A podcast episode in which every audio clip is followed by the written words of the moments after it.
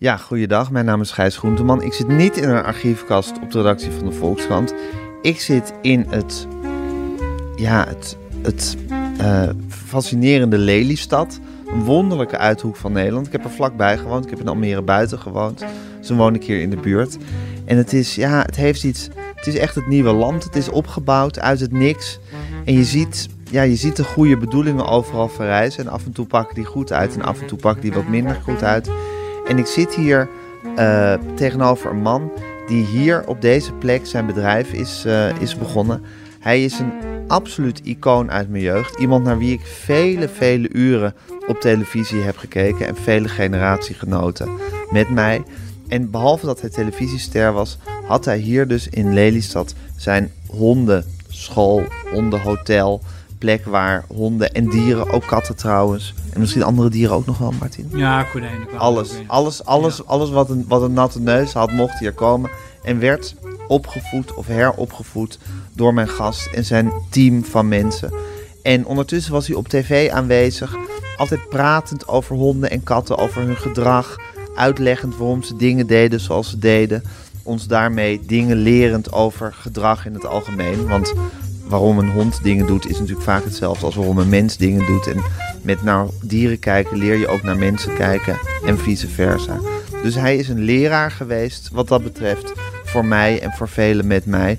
Ehm, en nu zit ik hier tegenover hem bij zijn bedrijf, wat feitelijk niet meer van hem is, wat hij over heeft, maar waar hij toch nog een beetje de, de, ja, de nestor van is. En ik ga met hem praten. Luister naar mijn gesprek met de enige echte Martin Gaus. Jongen, je bent in een gedragscentrum terechtgekomen. Een educatiecentrum voor bazen die opgevoed moeten worden hoe ze met een hond omgaan. Ja, precies. En indirect geef ik ze meteen een cursus hoe ze een echtgenoot of hun kinderen moeten opvoeden. Ja? En dat moet op hondse wijze. En ik kwam hier net binnen met mijn hond. Let je dan eigenlijk op mij of let je dan op mijn hond? Ik zie een combinatie binnenkomen. Ik denk die twee horen bij elkaar. Nou, Wally, nou, Wally. ieder- iedereen, iedereen weet dat hij er is nu. Ja, dat is absoluut waar. Kom maar even bij mij zitten. Nou, ik, ik, ik kijk gewoon hoe iemand meteen met zijn dieren omgaat. En dan heb ik meteen allemaal vooroordelen en meningen. En ik, ik, ik ventileer ze dan ook altijd meteen. En Ja. Ik moet eigenlijk mijn mond houden. Maar goed, eh, ik, ik zie dat er iets niet goed gaat. Oh ja? En, en wat ik dus nu zie, dat hij heeft heel hard geblaft. Hij heeft steun nodig. Hij wordt gesprongen op schoot. Ja. Wat krijgt hij van jou? Hij krijgt een keurige beloning enzovoort, enzovoort. Dus met andere woorden, hij krijgt aandacht voor het gedrag wat niet gewenst was bij jou. Ja, En omdat je aandacht geeft, neemt het gedrag toe, gaat hij steeds harder blaffen. ja, Dat Dus- gaat dus lekker fout. ja. Dus het is een zij, maar dat maakt niet uit. Ze blaft. En dan, en dan om, eigenlijk om haar te kalmeren, neem ik haar op schoot en ga ik haar aaien. Dus nu denkt ze van blaffen betekent lekker op schoot zitten en geaaid worden. Nou, ze, ze zet je onder appel. Til mij op. Ga bij zitten. Lekker. Ja, En Soms is het nodig dat een hond dus troost en kalmte nodig heeft. Dat hij steun moet hebben. Net als een kind bij zijn moeder, omdat hij ergens verschrikt. ja, Maar daartussen is, zit een hele wankele weg. Je moet het even bekijken. Maar wat ik nu zie, hij is volkomen rustig nu. ja, Hij vindt het heerlijk. ja. En Gijs vindt het heerlijk om Ja. die hond te knuffelen. Ja, we je wordt, er helemaal, allebei. je, je wordt er helemaal rustig van. Nee, maar goed. Maar het is duidelijk. De, de kaarten zijn geschud. Namelijk, ik ben de slaaf van mijn hond. Ja, ja, min of meer. Min of meer. Ja. En bovendien heb je een tackle genomen. Dat is ook een heel apart typetje. Ja, Zijn neus zit laag bij de grond, dus hij ruikt alles. ja, En hij heeft iets in zijn kop, dan heeft hij het niet in zijn achterwerk, zoals Nee. je weet. Maar er staat tegenover dat je een tackle ook ontstellend veel kan leren. Het zijn op zich hele ze zijn aardige heel honden. intelligent, hè? Maar omdat ze zo intelligent zijn, zijn ze lastig. Ja, Een domme hond kan je makkelijker wat leren dan een intelligente hond. Want die heeft allemaal rotstreken om er onderuit te komen. ja, Of hele vindingrijke streken. ja. Martin, wanneer ontdekte jij dat je deze, dit soort voeling voor honden hebt? Dat je snapt hoe dat werkt in dat, in dat gekke breintje. Nou, wij hadden toen bij me thuis hadden we, eh, hadden we een werkster. En die nam de hond altijd mee. Dat was een koningspoedel. En ik was een kind van een jaar of zeven, acht. En ik lag altijd tussen de voorpoten van die hond. Ik vond hem schattig. Wat ik vooral maar herinner, ik hem lekker van ruiken. En voor de rest lag ik altijd tussen zijn voorpoten. En toen op een gegeven moment liep ik op straat. Het was een jaar of 12, 13. En toen komt bij mij om de hoek bij de Helmholtstraat in, in Amsterdam...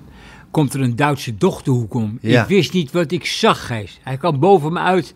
Ik schrok me wezenloos. Ik was in één klap verpletterd. Zo'n hond wil ik hebben. Maar tussendoor hadden we ook nog thuis een bokser gehad. En die bokser die had een demonstratiekind in huis gevonden, dat was ik. Met verjaardagen zei mijn vader altijd tegen mij om de visite te laten zien hoe leuk die bokser was. Haal Martin. En toen was ik een jongetje van een jaar of zes. Ja. En dan pakte hij me bij mijn broekje en dan apporteerde hij me de kamer binnen. Onder grote hilariteit van al het bezoek. Dus al die, die fases van die je dan tegenkomt in je jeugd, waar het lachen van mensen om een hond heen en de imponeren van die Duitse dog, zorgt ervoor dat de fase er daar heel snel ook intrad. Ja. Omdat er een buurman op straat liep, iedere orgel met zijn ochtendjas aan, en die riep naar zijn Duitse herder, Rotzak, kom hier, godverdomme, kom hier. En ik zat al te kijken, gefascineerd waarom die hond niet kwam. Ja. En ik ben die hond gaan halen. En die liep met me mee en die luisterde fantastisch naar me. Ja. En toen wist ik het zeker, ik zou later vast iets met honden doen. Ja? Ja. En je hebt dus altijd een soort heel helder, duidelijk begrip gehad van hoe jij je tot die honden moest verhouden.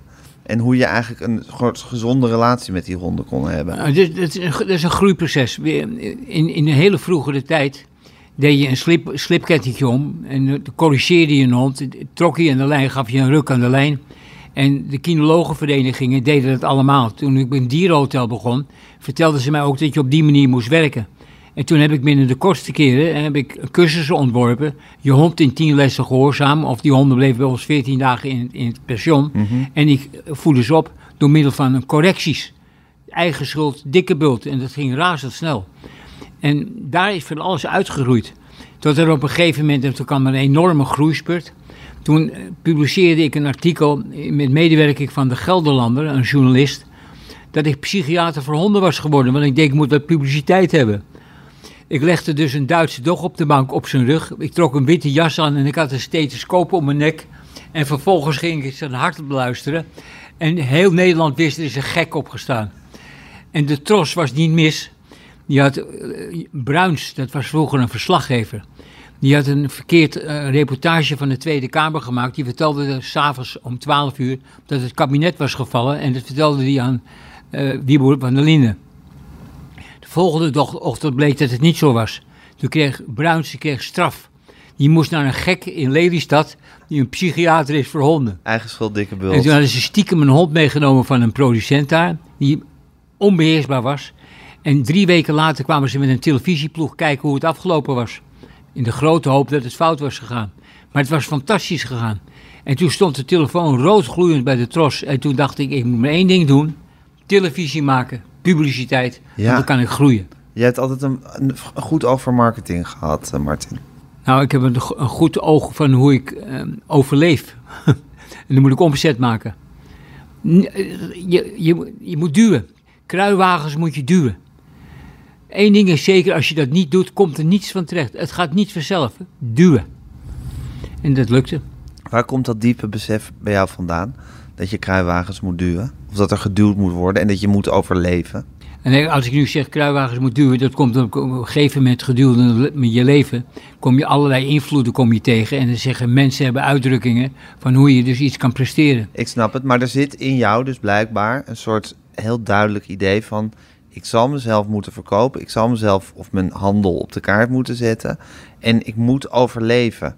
Je, zei, je gebruikt het woord net ook al toen we bij de... Hangt, hangt hier, want we zijn in jouw academie, eh, of die jij hebt opgezet... en er hangen, hangt een hele geschiedenis van jouw leven. En zei, ik heb altijd het gevoel dat ik moest overleven. En dan moet je gewoon verder. Zit dat, heeft dat altijd in jou gezeten, sterk? Nou, je moet je voorstellen, ik kwam van school af. Ik heb over de HBS heb ik dus eh, acht jaar gedaan. Eh, en toen ik van school af. Was dat in de Watergraafsmeer? ook? Ja, nou het Raanplein in Amsterdam.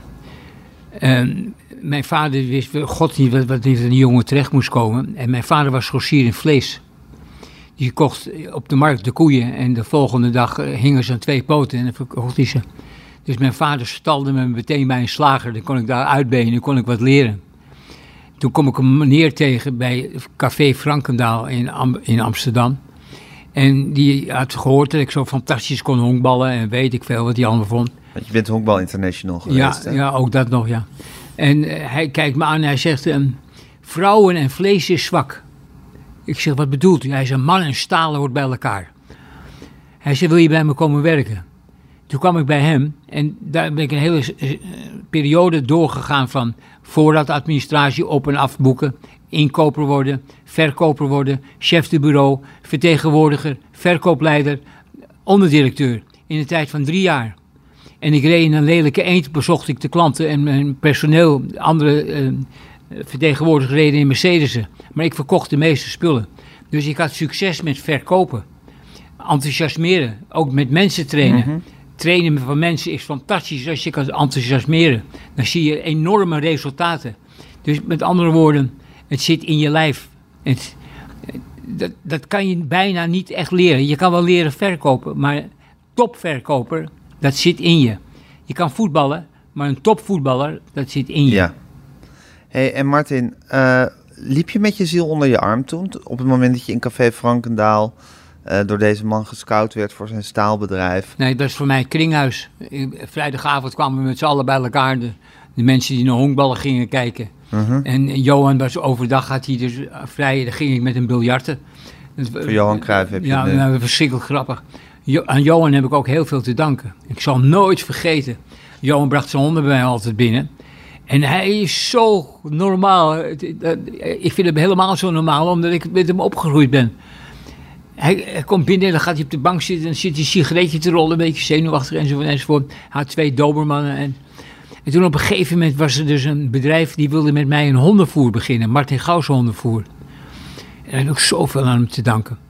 Goed, die, mensen komen bij mij... Martin, we willen met jouw naam een voer op de markt zetten, enzovoort. Heb je daar belangstelling voor? Ik denk, nou, het schip komt misschien binnen. Even wacht- afwachten. Ik zeg, ik moet er even over nadenken. Dus ik vraag aan Johan of hij met mij over, over, wil praten. Hij zegt, is goed. Ik zeg, wat moet ik doen? Hij zo is heel eenvoudig. Je moet als ze vragen hoeveel ze denken om te zetten en wat je denkt te verdienen. Dan zeggen ze een ontiegelijk hoog bedrag. En dan zeg je, dat is mooi, dat is mooi. Geef me maar de helft. Kunnen ze nooit nee zeggen. En het resultaat was, ik kreeg de helft met een enorm bedrag gedurende vijf jaar enorme toestanden. Met de simpelheid van, ze wil je graag hebben, zeg maar de helft. Is het altijd goed, kunnen ze nooit terug. Geweldig wat een, wat een mens zegt. Ja. Had je dat al door toen je jong was? Dat, dat hij heel bijzonder was? Nou, Johan was een secretje. Dus op het moment als we aan het honkballen waren, hij was catcher en had hij een body pro- protector om die op de, op de grond sleepte. En dan moest hij een bal naar de tweede honk gooien. Dan ging, rende hij naar de pitchers mount. Dan haalde hij het dan net. En als hij verloor, dan ging hij huilen. Dus, maar dan was hij nog heel jong. Toen was Ja. hij twaalf. Ja. Maar dat hij ouder was, dan, die- hij kwam nog eens een keer binnen om z- zijn honden te halen. Toen was hij net ontslagen door Harmsen. En ondanks dat er een goed seizoen was. ja. zegt, Johan, toen hij je- terug hij- was gekomen bij Ajax als Ja. speler. en toen, eh, Jo- Johan zei, godverdomme, Johan, wat gedonder zeg, is- heb je eruit gegooid? Eh, Hij zei, oh ja, ik weet nog van niks. God zegt, wat een toestand, hij was met zijn kinderen. Ik zei, nou, ik heb het opgenomen op, op video, dan kan je het nog een keer zien. Dus ik laat hem zien. Hij zei, ah, is altijd hetzelfde, ga ik gewoon wat anders doen, maakt niet uit. Moet je vooral niet druk over maken. Zo stabiel, Ja. zo, zo'n wijsheid. Ja. Er zit wijsheid in die, in die jongen. Ja. Ben jij ook zo stabiel, Martin? Nou, wat is stabiel? Nou, ik ben wel... Heb jij een stabiel ge- gevoelsleven gehad door de jaren heen? nou, ik heb, een, ik heb een, een uitstekende vrouw die eh, buitengewoon begripvol kan zijn en waar ik heel goed mijn, ei kwijt kan. Vertel eens over je vrouw. Wanneer heb je haar ontmoet? Dat is ook een heel mooi verhaal. Dus ik, zit in nou, ik zit op school samen met een, een jongen die heet Kik André. Die is mijn schoolvriendje. Dus op het moment dat we een economie-repetitie hadden en we hadden hem niet geleerd, dan zei ik altijd: Als jij nou de ene helft van het boek neemt, ik de andere helft, scheuren we de pagina's eruit en dan kunnen we spieken, dan kunnen we het halen. Al dus meestal geschieden. Maar af en toe was het ook zo dat eh, hij moest studeren, iets eh, voor mij doen en ik voor hem. En toen kom ik s'morgens in, in, in mijn bank en die ziet er niet. Ik denk, potverdomme, Siniak Damrak. Nou, er zit niks anders op, want Siniak Regels Bree staat, die was namelijk altijd open. En ik ga zitten, en de pauze gaat het licht aan, zit hij naast me. Dus die rotzak, die had het niet gestudeerd. Maar goed, wij gaan eindexamen doen, we studeren samen. En hij lag in een, eh, met een vriendin in buitengewoon onmin. Narigheid, hij, oh, ongelooflijk verdrietig.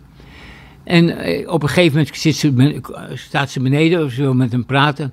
En we hebben een gesprek en nou, klaar. Vervolgens gaat hij trouwen omdat hij moest trouwen. Ik werd getuige. En tien jaar later ligt hij in echtscheiding en ik trouw met zijn ex. Echt? Ja, dat is dus een fantastisch avontuur natuurlijk. Ja. Dus, en dat is zeven- 47 jaar geleden.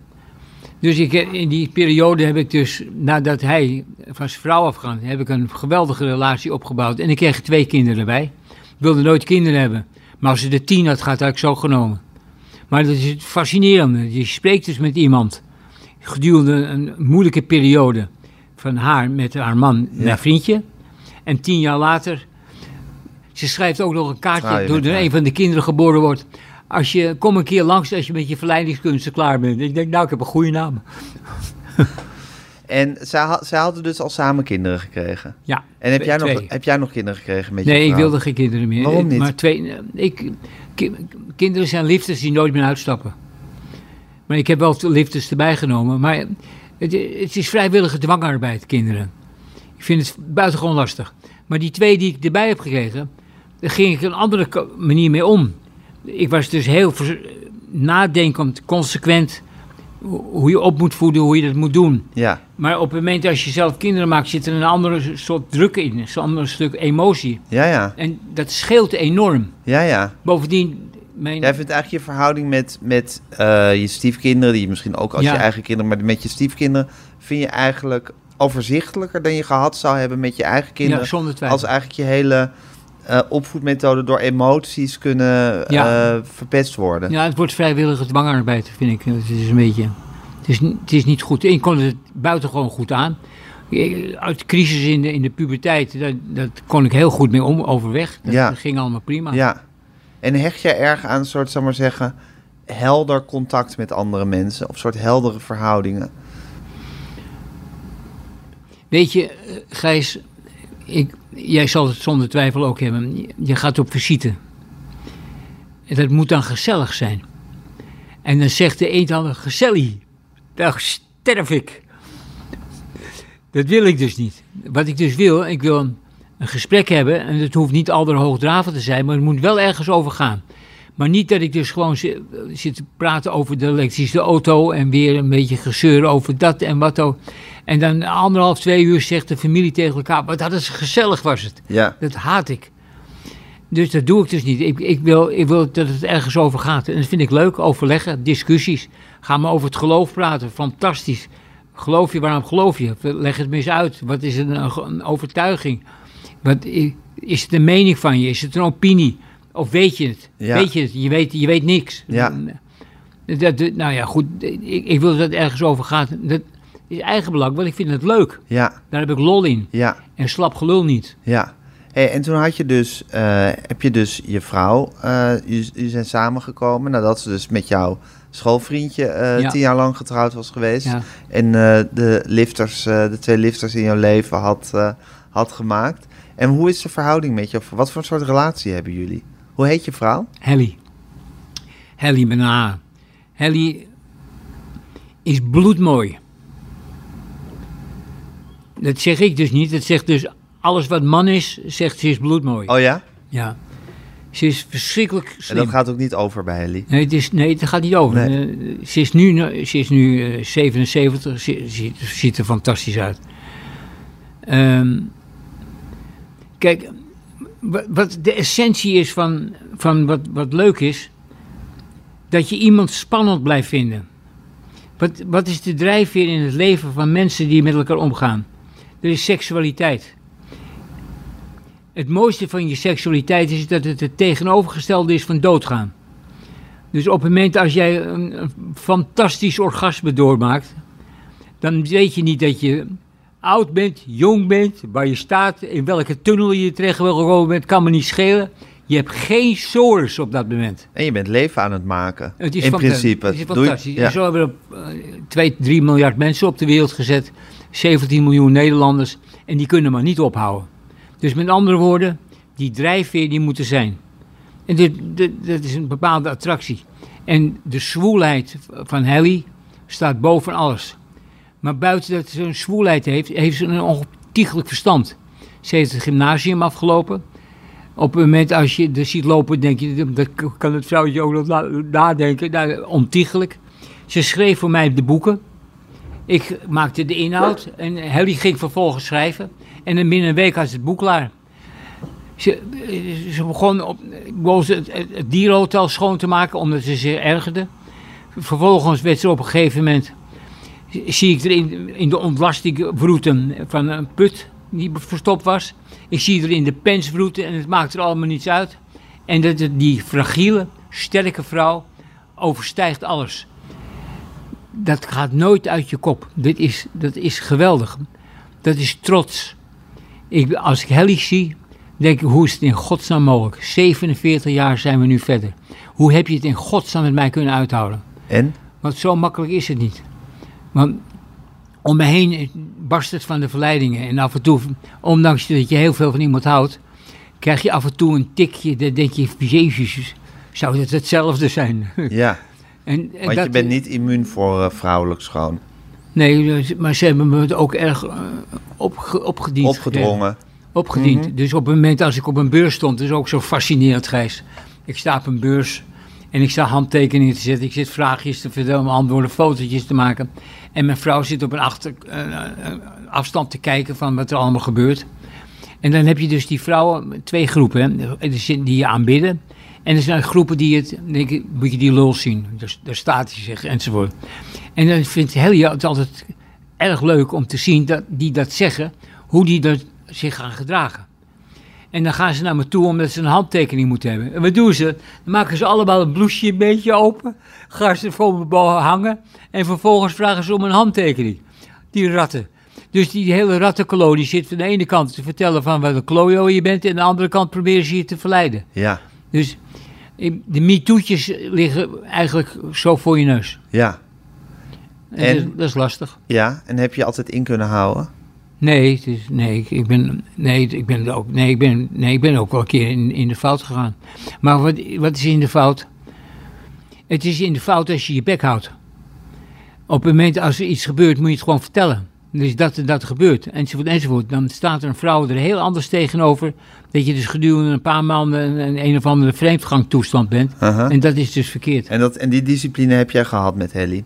Nee, Oh. het was, dus ik had verschrikkelijke boeien. Maar ze heeft het me vergeven en, en het is goed afgelopen. Oké, tot, jou, tot jouw grote opluchting. Ja. En hoe heeft ze het verder al die jaren met jou volgehouden, Martin?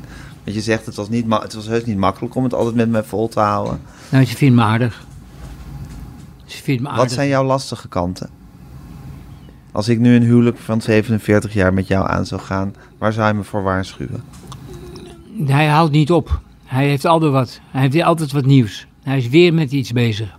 Ik wilde op een gegeven moment in iedere provincie een dierenhotel hebben.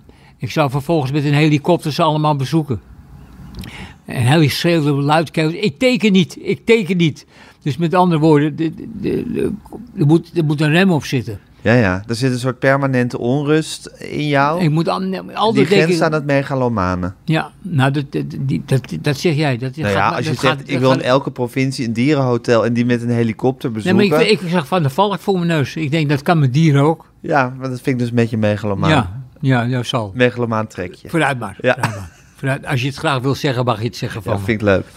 Ja, ja precies. Maar dat is, dat, is, dat is waar Helly toch mee heeft moeten dealen. Ja. Ja, En je, je, kijk, als je zo hard moet werken als zij... om die, die, die, die rompslomp van een levende haven te verzorgen... dus allemaal op tijd eten, goed eten, ziek kunnen worden. Ik kreeg op een gegeven moment niesziekte in het bedrijf. 100 nieszieke katten, was toen nog geen enting. En die 100 zieke katten die hebben dan blaren op hun eh, eh, tong zitten en op hun ze- eh, neus verstopt, ontstekingen enzovoort enzovoort. Die 100 katten moet je dwangvoederen. Wij zaten iedere nacht, twee keer per nacht, met een handdoeken om de kat heen, want dan kunnen je niet krabben. Mhm. Gewoon te dwangvoederen. 100 katten. Maar wat het ergste is, een weekend kwamen er weer 50 nieuwe binnen. Maar die andere 50 konden niet naar huis. Hadden we 150 niet zieke katten. Want ik kon die mensen ook niet wegsturen, want die gingen met vakantie. En dan komt er een dierenarts die op een gegeven moment zegt hoe ze moet behandelen en die maakt een fout. Tien schreeuwende katten in de ketterie. Blerend enzovoort, omdat hij een verkeerde injectie had gegeven. Ik ga naar zijn vrouw toe om te zeggen van, Meisje, ik zit met een enorm probleem. De katten gaan dood, enzovoort, enzovoort. Toch niet allemaal, zegt ze. Nou, dan is het goed. Dan kom je de rellen tegen van de, de mensen die betrokken zijn en niet betrokken zijn. Een dierenarts die dus gewoon de boel besodemietert op dat moment. Er is pijn. Je, aan mensen vertellen dat een dier dood is. Verschrikkingen. Het, het, het, niets gaat vanzelf. Het is allemaal ehm, incasseren, doorgaan, met frustraties om kunnen gaan, met teleurstellingen om kunnen gaan en klaar. Bijna failliet gaan. Je BTW per, per week afdragen aan de Belastingdienst. De financieringen omhoog halen. En we omzet maken. Crematoriums begonnen. Ik had op een gegeven moment vijf crematoriums. Eh, Ik had 50 hondenscholen die er allemaal aan de gang waren. Duizenden cursisten. Ja. Allemaal druk en, en mijn werken en mijn werken. Nooit vrij, hè? Echt nooit. Nee, Martin. Ehm, dit zijn allemaal, zo, dit, zo allemaal iemand dingen... moet je, zo met iemand moet je niet trouwen, hoor. Nee, maar het is grappig omdat je dus zei van... Ik heb altijd het idee gehad van ik moet overleven. Kijk, je had natuurlijk ook, weet ik veel wat, tramconducteur kunnen worden. Dan had je gewoon tot je pensioen een baan gehad en daarna een pensioen. Dan, dan had je ook een prima leven kunnen leiden. nou, ik zeg ook altijd, als ik weer op de wereld kom, word ik gymnastiekleraar. Of gymnastiekleraar. Oh, heerlijk zeg. Ja, een heerlijk leven, zeg. ja maar dat, is- er zit dus iets in jou dat altijd naar de horizon toe. Die Ja, altijd, dat altijd verder wil. Ja, als ik, een, als ik coach was bij honkballers en mensen aan het trainen was, ik had ook het systeem dat ik een, een uitzendbureau voor coaches wilde beginnen. En die was allemaal aan het verzamelen. Toen kreeg ik een, eh, een line drive op, op een bal op mijn kaak. Toen kon ik eh, zes weken niet praten. Toen viel het een beetje in het slop. Maar ik Ja. was wel begonnen al om een uitzendbureau voor coaches Ja, te ja, want je, was dus, je bent dus een hele goede hong... Of je bent op, op nationaal niveau echt een goede honkballer geweest. Ja. En daarna ging je coachen. En zodra je dan aan het coachen bent, zie je daar eigenlijk meteen weer een soort groter systeem in. Het ging zo goed. Dus op het moment dat je succes hebt, dan, dan krijg je beloningen. En dan, dan stijg je. En dan moet je alleen maar oppassen dat je dus niet over de top gaat. Maar je, je wordt gek gemaakt.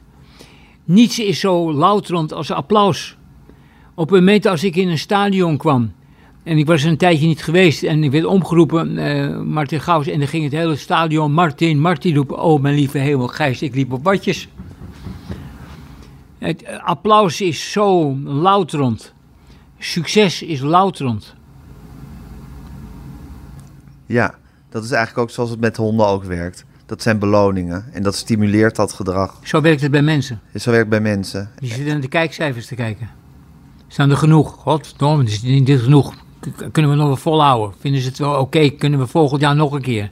Kunnen we nog een nieuw serietje maken voor 12? Ja, En dan maar zeuren dat je de reclame er niet in wil hebben of zo. Weet ik veel wat allemaal gedoe. Nee, het leven is... Je wordt constant gemanipuleerd. Degenen die zich doodlachen, die zijn die boven je zitten. Die het zelf niet hoeven te doen. maar zijn die, worden die niet ook gemanipuleerd op een of andere manier? Nou, als je in de televisie... Ik, ik zal het nooit vergeten. Uiteindelijk wordt iedereen toch gemanipuleerd door zijn eigen oerinstincten. Want is altijd, je moet altijd succes hebben, je moet altijd meer, je moet altijd verder. Je moet altijd genoegdoening krijgen. Nou, nee, de wereld is... Ja, je moet, je moet eten en je, je moet eten verdienen. Ik zal nooit vergeten dat ik bij de Tros een contractbespreking heb met, met Kees en Daas. Een ongelooflijk figuur was dat. Eh, Kees' bureau was altijd helemaal leeg. Ik zei, Kees, wat doe je eigenlijk hier? De directeur van de Tros. Hij zei, niks.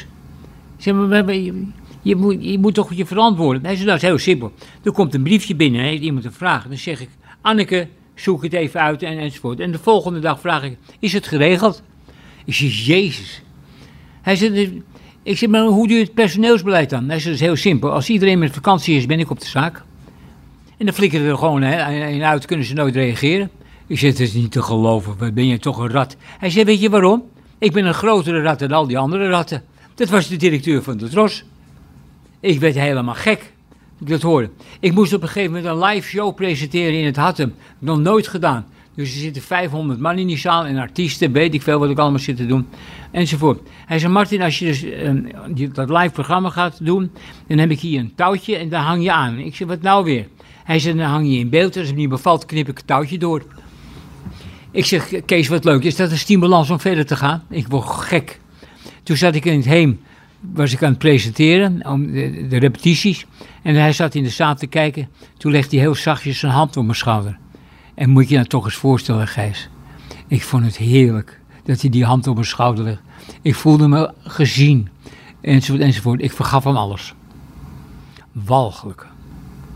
Ja, dus hij was eigenlijk een perfecte hondentrainer, maar dan mensentrainer. Kees en Daas. ja, dat was een maar- briljante manipulator. Ja, maar op angst gebaseerd.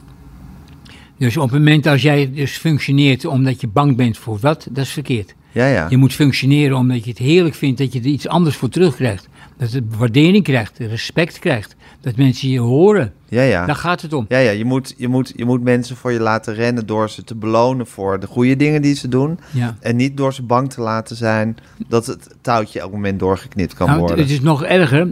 Er zijn ook mensen die hunkeren naar het touwtje doorknippen, omdat Mhm. je dan ook aandacht krijgt. Mhm. Dus als een hond tegen je opspringt en je zegt nee, je enzovoort enzovoort, je tapt, tapt op zijn tenen. Dan vraag ik, doet hij het nou nog niet meer? Nee, hij doet het nog steeds. Dan heb je het goed geleerd. Je geeft je aandacht aan het verkeerde gedrag. Je moet goed leren hoe een leerproces functioneert. En de Daas had die, die eigenschap. Hij wist helemaal niet welke programma's er moesten komen. En het alleen maar toppers. Weet je wie dat deed? Zijn vrouw. Zijn vrouw beoordeelde de televisieprogramma's, kwam, kwam niet thuis, ik heb een idee. En dan zei die Francisca, vertel eens even, welke, wat vind jij ervan? Nou, zou ik niet doen, dat zou ik wel doen. Dus met andere woorden, de programma's werden gekozen. Vijf jaar lang, tien jaar lang nummer één programma's door zijn Door vrouw. Francisca den Daas. Ja, Ja. Wat- Mariska. de- de- Mariska, ja. wat vind je eigenlijk van mensen, Martin? Over het algemeen. Gijs, het, het punt. Ik kan orakelen zoveel als ik wil. Ik heb heel veel gelezen. Ik heb heel veel cursussen gevolgd. Ik heb heel veel. Maar ik weet langzamerhand niet meer wat ik weet. Als jij dus iets vraagt, zeg ik iets. Maar dat is geabsorbeerd door wat ik, ervaringen. Dus als je nou mij vraagt. Wat was de vraag? Wat je eigenlijk van mensen vindt. Kijk, het be- het begint een doodse stilte te komen. Ik vind het een klerenbende. Ik vind hoe mensen dus alder maar bezig zijn met positioneren. Ze zijn ze alder maar zich aan het neerzetten om te laten zien, kijk eens hoe belangrijk ik ben. Lyndon Johnson die geeft een vergadering op het Witte Huis met al zijn discipelen om zich heen aan de tafel. En weet je wat die idioot heeft gedaan? Die heeft een, een fonteintje laten maken in die directiekamer. En gedurende de vergadering ging hij erin plassen. Hij domineerde, positioneerde. Mensen zijn altijd bezig om zich waar te maken. Dat is niet een oprechte interesse, maar ze willen zich laten zien dat ze er zijn. En een oprechte interesse is heel mooi. Dat worden je vrienden. En dat zijn vrienden voor 100 jaar. En dat zijn niet een goede kennis, niet enzovoort. Ik vind mensen in principe erg mislukt. Ja, omdat, maar eigenlijk, want ik zei net, eigenlijk worden we de hele tijd gemanipuleerd door onze oerinstincten. Maar dat zit daar wel een beetje in. Dat Nou, je altijd die drang hebt om, boven, om, om omhoog te komen op die piramide. Ja, ik, ik vind ze dus, in de, in de basis vind ik mensen slecht. Het zijn niet de meeste mensen deugen. Ik, het Oude Testament is zo verschrikkelijk grappig. De eerste vijf pagina's wordt Eva op de wereld gezet. Hè? En die is zo perfect, die ziet er zo goed uit. Die is helemaal goed. Weet je wat er gebeurde? Ze moest nog een keer gemaakt worden. Dus op pagina 5 is Eva opnieuw gemaakt met slechte eigenschappen, anders kon de Bijbel niet geschreven worden. Nou, daar heb je het hele gesodemieter. Zo, is het, zo zit de wereld in elkaar. We zijn niet perfect. We zijn gewoon niet goed. We zijn afhankelijk van hoe we opgegroeid zijn. We zijn afhankelijk van allerlei ervaringen. Maar mensen zijn dubbel moraal. Ja, maar we zijn wel verdomd dominant als soort. Ja, ja maar ze- wij zijn dominant omdat we zo succesvol zijn in onze voortplanting. Mhm. Er moet ook een fokverbod voor mensen komen, zou ik wel eens willen zeggen. Ja, Maar van honden waar jij dus wel een beetje aan hebt bijgedragen. Door jezelf die belemmering op te leggen. Nee, niemand, want anders zouden er niet zo miljarden mensen zijn. Ja, nee, maar jij, maar jij hebt geen, zelf geen kinderen gemaakt. Nee, nee, Nee. Maar ik heb me ook uitgeselecteerd. Dus ook altijd als iemand zegt van ik wil geen kinderen, dan die eigenschappen die ik dan heb, die selecteer je uit. Dus muteer je uit. Dus op het moment als iemand geen kinderen kan maken, dan nee, het is niet goed. In wezen zou je zelfs kunnen zeggen dat de gezondheidszorg een gevaar is voor de mensheid. Die houden al die slechte individuen in stand en die planten zich nog voort ook. Wat een ellende. Ja, nee, een beetje uitsterven zou natuurlijk heel erg goed zijn voor, Ja. eh, voor Ja, de hele wereld. Beetje saneren. Beetje saneren. hey, en Martin, nu is het wel zo. Je bent wel een heel contactrijk iemand. Dat merk ik meteen. Als je, toen, je, toen ik hier kwam aanrijden en je staat op dat pad... dan zie ik meteen dat je iemand bent die connectie maakt... Mhm. met, in dit geval mij, dus met de ander, met een vreemde. Ehm, dus in die zin ben je wel... Je, bent, je, bent, je lijkt me helemaal niet iemand die afgesloten is van de wereld. Maar je hebt dus wel je bedenkingen bij de mensheid... of bij de, bij de menselijke Maar ik soort. veroordeel ze niet hoor. Je veroordeelt ze niet. Maar ik constateer het wel. Ja, nee, want ik zei, want ik was dus 20 minuten te laat. En toen zei ik, sorry dat ik te laat ben. En toen zei je, dat zal wel een reden hebben. Ja. Waarmee je het eigenlijk niet, zou ik maar zeggen, me niet vrijpleit. Maar tegelijkertijd ook, ja, je empathie toont. En toch ook een kleine vermaning erin. Dus eigenlijk doe- heb je, heb je het hele palet dan in één opmerking. Nou, die- ik, ik, ik, ik vermaande je niet hoor. Nee, nee, nee, maar het was, het was wel, wel oké. Weet je waar, waar ik op let op dat ik met jou zit te praten Ja, en je bent serieus ja, en je zegt iets aardigs, dan kijk ik of je ogen ook aardig staan of niet aardig staan. ja, Dus ik kijk of iets klopt. Ja. Ik kan ook zien op een moment als jij dus een, een, een conflict links in je, half in je ogen hebt staan. Of Mhm. dat je dus denkt, is het dan waar of niet waar? Maak je een nutteloze beweging met je hand, gaat die naar je gezicht af. Ja, Is overspronggedrag. Is overspronggedrag. Omdat jij op een gegeven moment be- iets begint te lachen, is een licht, licht angstig gevoel van dat je iets onheimelijks voelt, omdat je geconfronteerd wordt met iets. ja. Dat soort dingen. Je kan het dus zien op een manier dat je knippert met je ogen. Of dat je aan je neus zit, dat er dus een, een probleem is. Dan gaat je bloed er komen. Je linkerhand gaat nu iets bewegen. Je denkt, hou je godsnaam je mond. Blijf je aan de gang. En nou ga je lachen, waardoor ik, mijn agressie minder wordt, omdat ik het aardig vind. ja. Dus ik zie een heel rij van gedragingen, waardoor ik weet wat er in iemands omgaat. ja. Of denk, Denk te weten. Ja. Ja, wanneer je in ieder geval ver kan komen met je interpretatie daarvan. nou, dat is verschrikkelijk belangrijk. Ja, Het is, het, is, het is de basis van alles. Op het moment dat mensen met een hond gaan en ik verander de mensen niet, blijft die hond hetzelfde. Maar hoe ik het vertel aan mensen is belangrijk om te weten hoe. Iemand die op geluiden ingesteld is, hoort mijn stem. Iemand die moet kijken, heeft visuele beelden nodig. ja, Moet ik met visuele dingen praten. ja. En als ik over gevoel moet praten, wil ik hem laten voelen hoe je iets moet doen. Maar bij jou zie ik dus in principe alles. Hoe je vervinger dus verandert, dat je net op je hoofd hebt Ja, getrapt. dit en sla dat je al, dit sla- dat, dat dat je- ik nu klaar sta om een nieuwe vraag te stellen. Ja, maar ik zie, kijk, ik, ik Ja? zie, het, ik zie het gebeuren. Ja. En dat sla je al, dat registreer je en dat verwerk je die informatie. Onmiddellijk, onmiddellijk. En wat doe je daarmee? Als ik het mo- moet misbruiken of gebruiken. En moet je Ik kan, in niet, dit- ik kan iemand dus op het moment dat hij dus heel vervelend is, wat, wat ik dus met interviews bijvoorbeeld op televisie, dat er discussieprogramma's zijn, hak ik hem in mootjes. Ik kreeg op een gegeven moment discussies over een fokwoord voor honden. Dus ik spreek die man, ik zeg, weet je, die, die mijn eh, part, discussiepartner was. Ik zeg, even voor de, voor de duidelijkheid, ik vind jou een aardige kerel, ik vind het prima. Maar ik scheer je zometeen wel, ik breng je echt naar het slachthuis. Dus ik wil je gewoon zeggen, ik- zeg, ik ben niets ontziend, want ik moet nu hier doorheen. Dus ik breek hem helemaal af met hele lullige dingen. Ja, En daarna moest, kom ik hem tegen. Ik zeg, sorry, het spijt me, maar ik, ik heb het je gezegd. Dus het leren van mensen hoe je ermee om moet gaan is een fantastisch iets. Ik zie alles bewegen, hè. ja, ja.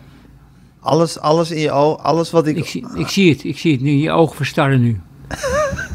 Ja, want ik, nu ik bewoog met mijn duim. Dus ik denk, oh god, nu Ja, zag je ja. dat ik met mijn duim bewoog. Wat zal dat in godsnaam Ja, betekenen? maar goed, het is Het last- lichaamstaal is fantastisch. Ja, maar het lastige is natuurlijk dat, dat, dat op het moment dat je daar hyper bewust van wordt, dat je ineens dat je er ook nerveus van wordt. Ja, luister, ik maak je, maar ik ga toch niet om een uitzending ga ik het vertellen aan mensen. Theo van Gogh komt bij mij. Dat zou je eens moeten zien. Die komt dus binnen bij de deur. Die komt anderhalf uur zou die bij me komen. Ja, Hé, hey, gauw zit je nog die pitbullen te pijpen. Was de eerste eh, woorden die hij Ja. zei. Ik zeg, god, wat ben je leuk. Wat ben ik eh, gezellig binnen. ja, En vervolgens is hij anderhalf uur geweest. Hij heeft anderhalf uur lang geprobeerd te negeren en te zuigen. Hij heeft geen schijn van de kans gehad. En hij zegt tegen me, wat was het gezellig. Ja. Dat was heel leuk. Hij zegt, ik kom bij jou een keer terug voor, om gewone dingen. Dus, eh, die staat toch op YouTube. ik ga het kijken. want ik een- ben sowieso dol op zijn interviews. Nou, dit is een interview waarbij de cameraman en de geluidsman zei... Theo, dit heb je godverdorie nog nooit meegemaakt. Hij, was, hij, hij kreeg me er niet onder. Hij maar kwam- Martin, deze soort hyperbewustzijn van wat iedereen om je heen zegt, maar ook wat ze tegelijkertijd uitstralen en denken. En wat er eigenlijk achter alle woorden zit. Hè? Want dat, eigenlijk zie jij gewoon, eh, of meen je in ieder geval de wereld achter de woorden te zien. Is dat nou een zegen of een vloek voor je? Nou, het is wel een hulp. Echt een zegen. Het is wel makkelijk. Het lijkt me ook belastend ergens. Ja, maar goed, met het licht aan wie er voor me zit. Ik heb nou geen probleem met dat jij eh, af en toe een onzeker gevoel hebt, of weet ik veel wat. Het zal maar om het even zijn. Ja, Maar op het moment als er iemand tegenover je zit die, waar je bij je weet, hij probeert door zich te positioneren, mij te overroelen of noem maar wat, op niet terechte wijze. ja, Wat ik dan denk dat het niet terecht is, Ja. want je weet het ook niet natuurlijk. Dan is het wel lekker dat ik het voel. ja, ja. Dat je iets meer informatie hebt. Ja, ik, ik vind het fantastisch als ik met Pauw aan tafel zit. Ik zie wat Pauw door zijn hoofd heen gaat. Ik vind het heerlijk. En ik zie ook als Witteman, die, die voelt zich zo superieur als de Piet. En, eh, die, iedereen die bij hem zegt, ah, houd toch je mond. Ik, ben, ik, ik weet precies hoe... De, die man die denkt absoluut dat de kaarten zo geschud zijn als zo ze geschud zijn. Ja, Dat is lastig om met zo'n man, want daar krijg je geen contact mee. Met Pauw krijg je contact. Maar met Witman krijg je Nee, geen krijg je contact. Omdat hij zich ik, te loop, ik, weet nog, op een gegeven moment kom ik uit Artes. We hebben daar een programma en ik loop naar buiten toe. We gaan allebei naar de parkeerplaats. Ik denk, ik ga een gezellig gesprek, gesprekje houden met hem. Nou, Geen denken aan. ik- heb je tegen mij? oh god, wat voelde ik me klein zeg. Ja. Ja. En nu, wat, vind je van dit, wat zijn je gedachten over dit gesprek tot nu toe? We zijn nu bijna 40 minuten bezig. Het geeft me een gevoel dat je ehm, open vragen stelt. En dat je me de kans geeft om uit te leggen wat ik denk. Ja, ja. Dus je voelt dus- je niet defensief. Nee. Dan moet je, wel, dan moet je gewoon in je eigen televisieprogramma even gaan zitten kankeren tegen me. Dan heb, weet ik zeker Dan dat we een heel ander verhaal natuurlijk. Ja, maar goed, maar Ja, is een de andere persoonlijkheid van je. Zeker. Daar zit je gewoon... Ik heb gisteravond heb ik naar Henny Huisman gekeken. Ja, Dan ben je bezig om hem uit te dagen. ja. Maar als je bij mij zou gaan uitdagen, dan krijg je van een jetje van me, hoor. Ja, nee, maar ik heb Henny Huisman ook voor deze podcast geïnterviewd. Dus dat, was ook een, dat is ook heel anders natuurlijk dan als ik in mijn Ja. Maar goed, je hebt ook voor op, bij elke gelegenheid heb je ook een andere, ander soort gereedschap nodig, laat ik het zo Nou, nee, maar goed, jullie hebben een heel ander programma. Ja, Het, het is ook totaal anders dan andere programma's. Ja. Het is, het is, het is los, maar toch confronterend. ja. hey, en Martin, die, die, die, die... Ik zal het geen zesde zintuig noemen, want het is eigenlijk gewoon iets heel rationeels. Jouw, jouw manier om lichaamstaal te lezen en om gezichten te lezen en te zien wat er gebeurt. Is dat nou iets wat je van nature hebt? Of heb je dat ergens tussen je tien, tiende en je dertigste, gok ik eventjes, Nou, ontwikkeld? Ik, ja, ik was 15, 16 jaar. Ik, ik, heb, ik heb een gigantische boek, boekenkast. Heb meer dan 5000 boeken. En die boek, alles is bij mij gebaseerd op... Ik lees een boek omdat ik iets meer wil weten van dat onderwerp. Dus of het nou over eh sterrenkunde is, of dat het over kinderen opvoeden is. Of Maar je hebt een dat gigantische kennishonger. Ja, dus ik, ik, ik, ik vertelde aan mijn leerlingen of mijn eh, honkballetjes die ik had, die kwamen bij mij thuis, ging ik ze vertellen hoe en wat. En dan zei ik, jullie moeten iedere dag vier pagina's lezen van een boek wat je nooit leest. En dan groei je. Dan weet je steeds meer. Dan kom je heel zeker kom je in, de, in de wereld te staan. Dan kan je overal over meepraten. En als je het niet weet, dan zeg je gewoon, dat weet ik niet. Maar je hebt er in ieder geval alles aan gedaan om mee te lopen met kennis. Ja, En dan is het niet dat je alleen een opinie hebt of een mening hebt, maar dan kan je zeggen, ik weet het. Of ik denk het te weten, laat ik zo zeggen. Maar het barst van de mensen die zeggen, ja, ik denk, wat denk. Weet je het?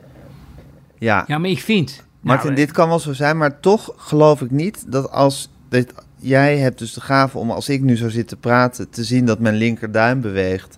En dan vervolgens te, ja, te kunnen analyseren wat het bewegen van die linkerduim precies betekent.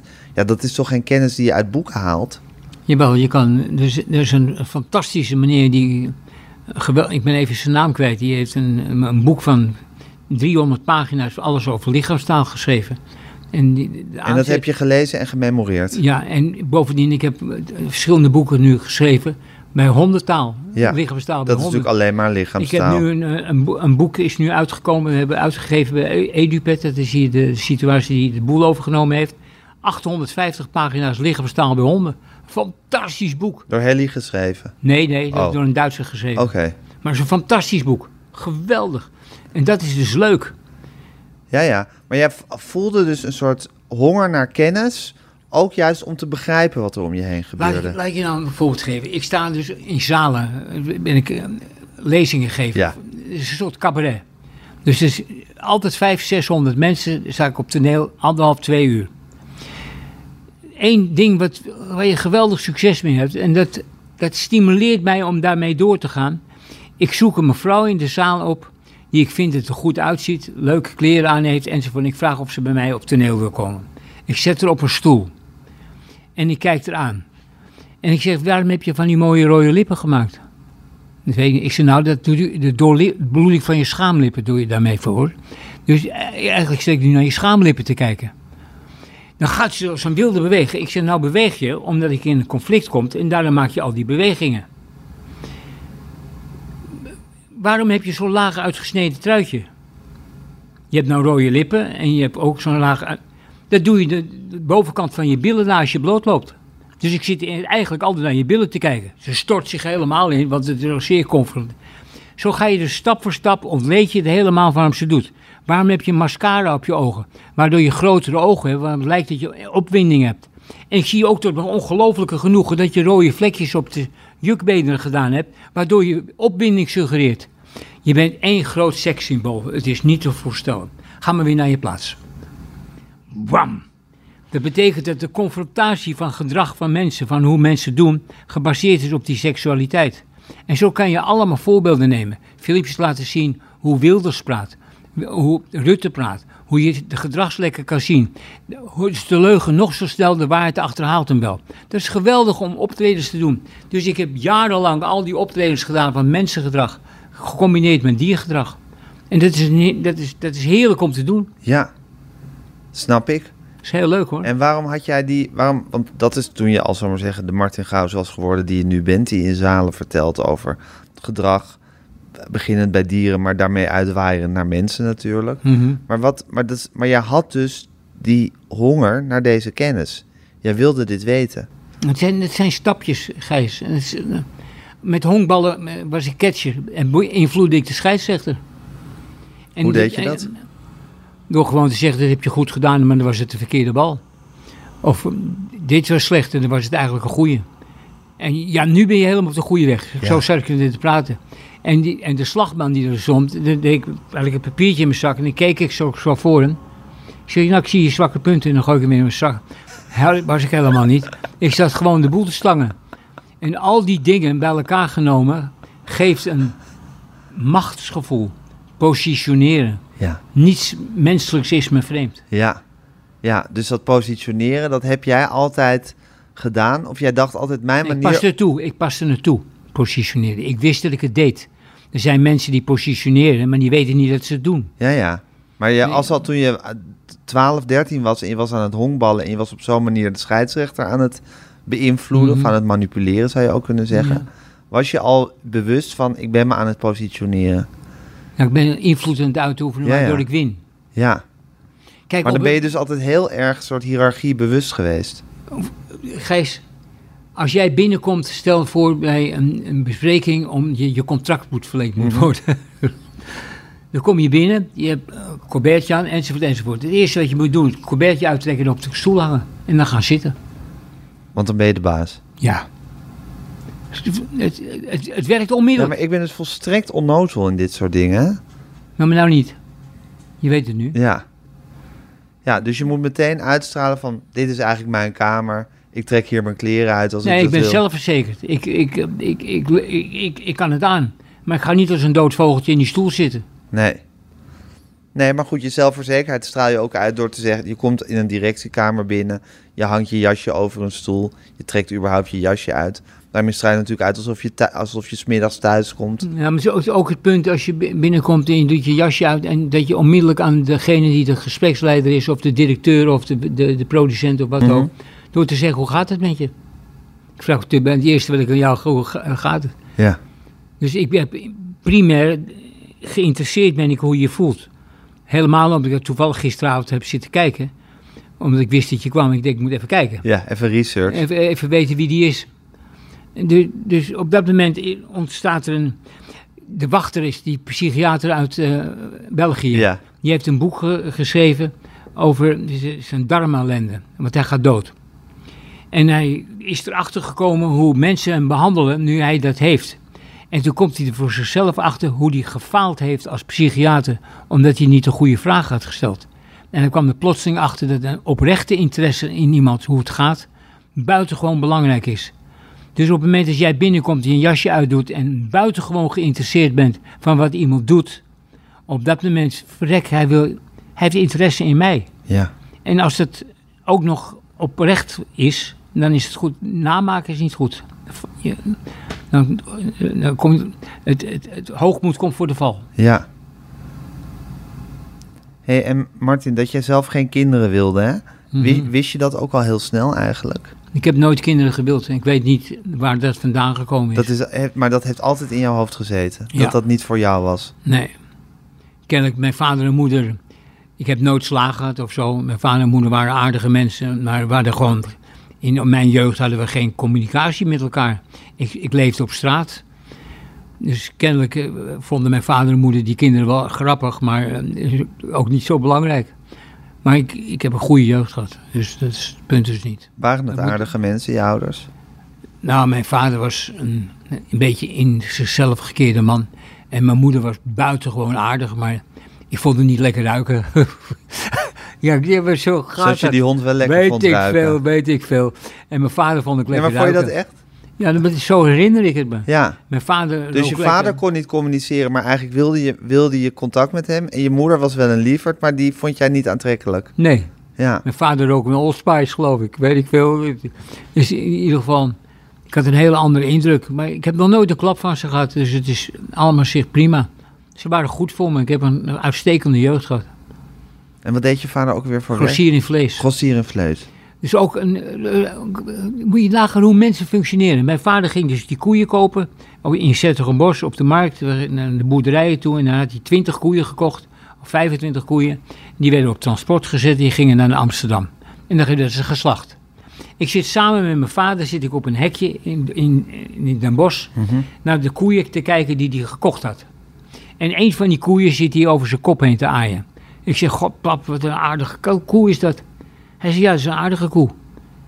Ja, die wil ik niet hebben. Ik verkoop hem weer, dan hoef ik hem niet te slachten. En zo gingen men- mensen in een vroege jeugd met de joden om. Jij gaat in die kant staan en die aan de andere kant. Ik zag mijn vader in het klein gewoon eh, een, een daggauw meneer. Die gewoon eh, zat te selecteren wie naar, naar, naar het kerkhof moest. Of welke mocht overleven. En dat demonstreerde hij met een koe. Ik wist meteen hoe het zat. Ik, ik geef alleen daarmee aan hoe mensen in het klein eigenlijk dezelfde rotstreken hebben gedaan als mensen in een hele slechte tijd. Mhm. Het zit altijd diep in mensen. En dan gaat het over dieren. Maar dat manier, manier van kiezen is, is zo verpand. Ja. En die, eh, die slechtheid of het vermogen om dat te doen eigenlijk, wat natuurlijk huiveringwekkend is eigenlijk, Ja. Dat zit diep in mensen. En dat, en dat zie je gewoon, je ziet het. Men is in principe altijd bezig te overleven. Ja. En eh, je, op- kijk, in principe is een zelfmoordterrorist een fantastisch mens. Jeetje Gijs, wat knap voor zo'n kerel die gewoon zichzelf opblaast op Ja. die vrouw. Die gewoon het tegenover, overtuiging. tegenovergestelde van vrijheid doet, dus doodgaan, weet je wel. Ja. En dat hij dat offer doet omdat hij gelooft dat hij in de hemel komt, weet ik veel hoe wat. Ja. Dat is toch... Of dat hij een goede daad doet daarmee. maar dat is een fantastisch mens, zeg. Ja, maar... Ja. maar Ja, je zou kunnen zeggen, je hebt gewoon al met al niet zo'n hoge pet op van de motieven van mensen. Of mensen nou goed zijn of slecht, maar ze doen uiteindelijk wat mensen doen, doen ze niet per se uit zulke nobele motieven. Moeder Theresia heeft geschreven: Iedere dag als ik mensen kan helpen, ben ik gelukkig. Fijn dat ze gelukkig wil zijn, moeten we van profiteren. Wie is zo verschrikkelijk aardig om iets te doen, om geld te geven of enzovoort aan kankerfonds of kan me niet schelen wat? Wat koopt hij af? Zijn schuld? Wat koopt hij af? Is dat oprechte aardigheid? Ja, Flikker op. ja, Ik geloof er niets van. ja. Maar de- dat betekent niet dat het niet goed is dat hij het doet. Nee. Maar, Maar zeg, het is niet, niet zeg, nobel. zeg niet dat je. Dat bestaat dus gewoon niet. Nee, nobelheid bestaat eigenlijk niet. Nee. Hoe kijk je op je eigen leven terug, Martin, tot nu toe? Want je hebt nog wel wat jaartjes te gaan, Nou, gok ik zo. het- ik heb natuurlijk de ongelofelijke mazzel dat ik zoveel mensen opgeleid heb. En dat die mensen eh, door de opleiding van mij een bestaan hebben. Een half jaar geleden kom ik in de Beekse Bergen. Toen had een van de, de mensen die ik ooit opgeleid heb, die had een bijeenkomst geregeld. En ik kom in een tent, die zit helemaal vol met honderden mensen die allemaal dankbaar waren dat ik hun leven had veranderd. Dat ze dus eh, een baan hadden gehad. Ja. Dat ik een, een geestelijke vermogens, oftewel een, een de- eh, de- depressies die ze hadden, allemaal on- ontregeld en goed had gekregen. Die, die stonden met, een enorme dankbaarheid met een groot fotoboek met allemaal verhalen. Die mensen waren allemaal blij dat ik les had kunnen geven. Dat was een enorme dankbaarheid. Ik voel een warm bad. Ik denk, jeetje, normaal kan je dat bij een begrafenis door, alleen lig je dan dood in de kist. En ik heb bij leven en welzijn vertelde mensen hoeveel ze allemaal gehad hadden. Dus met andere woorden, de zin van het leven voor mij was bij die mensen heel zinvol geweest. En dat gaf mij een heel fijn gevoel. Ja, Ik, ik voelde me gerespecteerd. Ik voelde, Ja. me, ik voelde dankbaarheid van die mensen. zoals applaus louterend Ik, is. nou, maar ik vond het ook heerlijk dat, dat ze het leuk hadden gehad. Ja. En dat ze nu allemaal... ja, en tegelijkertijd heb jij dat gedaan omdat het nou eenmaal jouw intrinsieke wens is om mensen op te leiden, om je kennis over te Het dragen. is toch fantastisch, die mensen die nu les krijgen. Er staat één meisje voor de les die al 30 jaar lang bij mij zit. Ja. is een psychologe. Mhm. Die heeft alles van mij geleerd. Enzovoort. En Ja, maar je hebt me net geleerd dat ook, ook mooie dingen niet per se uit no- nobele motieven gebeuren. Of uit no- nobele no- bewegingen. Nee, nee ik, ik, ik doe het omdat ik het niet een klap voor mijn bek krijg. Dus ik loop op straat. Iemand verliest zijn portemonnee. Ik pak die portemonnee op, loop naar hem toe. Ik zie, je portemonnee verloren. Dan geeft die kerel me een klap voor mijn bek. Pak ik de volgende portemonnee weer? Nee. Nou, goed. Waarom doe ik het dus? Ja. Krijg braaf. Ja. Maar zeg niet de nobele Nou ja. beweging. Het is, het is, En dat je zegt van moeder Teresa, ik, ik help mensen omdat dat me gelukkig maakt. ja. Nou ja, ik, ik leid mensen op omdat het me gelukkig maakt in jouw geval. Dat is jouw eh, motief. Je houdt ervan om hier deze Nou, ik wil om je heen te hebben Nee, en mensen wijzer te maken. Het moet zin. Het is fantastisch om dat het zin heeft gehad. Ja, Ik loop op een gegeven moment, eh, loop, loop ik met, met, met een stel mensen loop ik bij een gracht. En een van die meisjes, die eh, eh, is getrouwd en heeft, heeft een kind enzo- enzovoort. En er ligt een kind in het water. Wat doet dat meisje? Niet haar kind. Ze blijft staan. Maar het kind verzuipt. Maar ze blijft staan. Stel nou voor dat ze, ze kan zwemmen. Dan springt ze het water, redt ze het kind. Dan kan ze niet zwemmen, dan verzuipt ze. Krijgt ze ook nooit meer kinderen, want voor idioten is geen plaats op deze wereld. Dus als je opoffert en het levert je niets op, dan heb, krijg je geen kinderen. Dus je, je moet in principe, denk ik, het grote geheel zien. De samenhang van dingen. Waarom mensen iets doen. Ja. Als wij in de Tweede Kamer partijen gaan creëren, wie? Eén grote linkse beweging, wat een stelletje egoïsten, want die willen allemaal een hoger salaris hebben. Al die rechtse jongens, die willen al die, eh, die centen hebben van die linkse jongens. Nee, helemaal niet. Ze willen dus centen geven waardoor ze zelf rijker worden. Dat is kapitalisme. ja. En zo zijn we. We zijn allemaal bezig met eigen belangetjes. Martin, ik, zei, ik concludeerde net dat ik, dat ik of ik, ik probeerde jou te parafraseren, je bent er niet echt op ingegaan, maar goed, ik, ik blijf toch bij dit, dat we ge- geman, eigenlijk zelf gemanipuleerd worden door onze diepste driften. Je hebt natuurlijk een heel belangrijk deel van die manipulatie uitgeschakeld door eh, geen kinderen te willen. Mhm. Daarmee heb je jezelf eigenlijk veel onafhankelijker gemaakt dan wij allemaal, of dan al, alle mensen die wel kinderen willen of kinderen maken zijn. Het is los van de tijd die het, die het op je legt en beslag, maar het is ook gewoon, het, het maakt het minder noodzakelijk om alsmaar hogerop te komen. Je, je hebt niet de zorg, de, de soort diepe evolutionaire zorg over een ander. Dat heeft je natuurlijk veel vrijheid gegeven, wat dat betreft. Ah, ik, ben het- ik ben een slaaf van mijn werk. Dus het- zover, Ja. in zoverre zeg ik nee. Kijk, het, het is heel... Maar je ik- wil de slaaf van je werk zijn. Nee, dat weet je gewoon. Dat, weet- overkomt je. Ja, dat wist je. Maar dat wist je altijd al. Ja. Kijk, ik, Gijs, kinderen maken is fantastisch. Het is fantastisch om 50% van je lijf daar te zien. Nou weet je als kerel nooit zeker of het van jou is. Daar moet ik toch even een kanttekening bij zetten. De mevrouw weet het zeker. Ja. Daarom zijn moeders en mensen zijn tegenover de dochter altijd veel hartelijker dan tegenover de zoon. Dus je ziet al dat het al erfelijk al be- be- bepaald is. Ja. Dus als je die dingen allemaal weet en je hebt overzicht gekregen en je weet hoe dit allemaal functioneert, dan kan je er af en toe heel steriel haast over praten. En heel onverschillig over praten. En kan je een mening verkondigen van heb ik jou daar. Maar de we- wezenlijke kern van mensen is dat ze zich vermenigvuldigen uit egoïsme. Dat ze het lekker vinden om iets voor zichzelf te hebben en te zeggen... kijk eens, daar loopt 50% van mijn erfelijkheid. En dat respecteer ik en begrijp ik, want ze kunnen er niets aan doen. Dat ik een mutant ben, st- straft zich onmiddellijk af, want ik heb geen kinderen.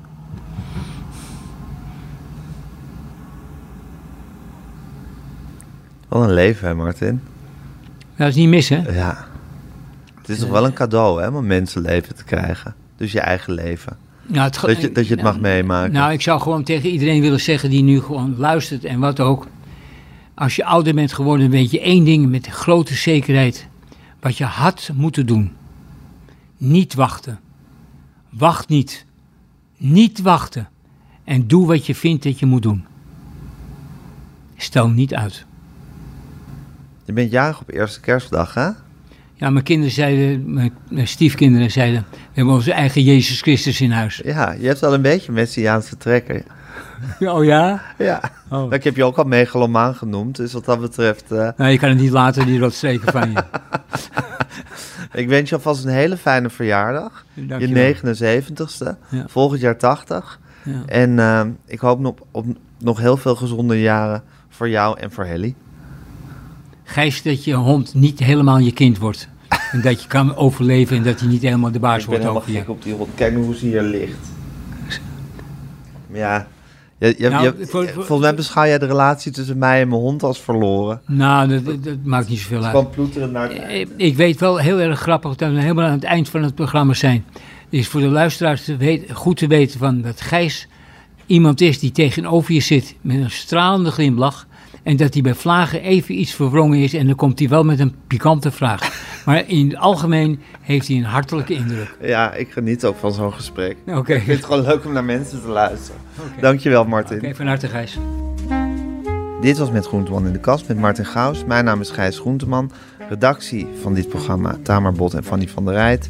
Netjes in uw oortjes bezorgd door Julia van Alem. Alles over eh, eh, de grote overziende blik van Corine van Duin. U kunt ons mailen, podcasts.volkskrant.nl. U kunt ons volgen op eh, Instagram, @metgroenteman. En geef ons toch vooral lekker veel sterretjes.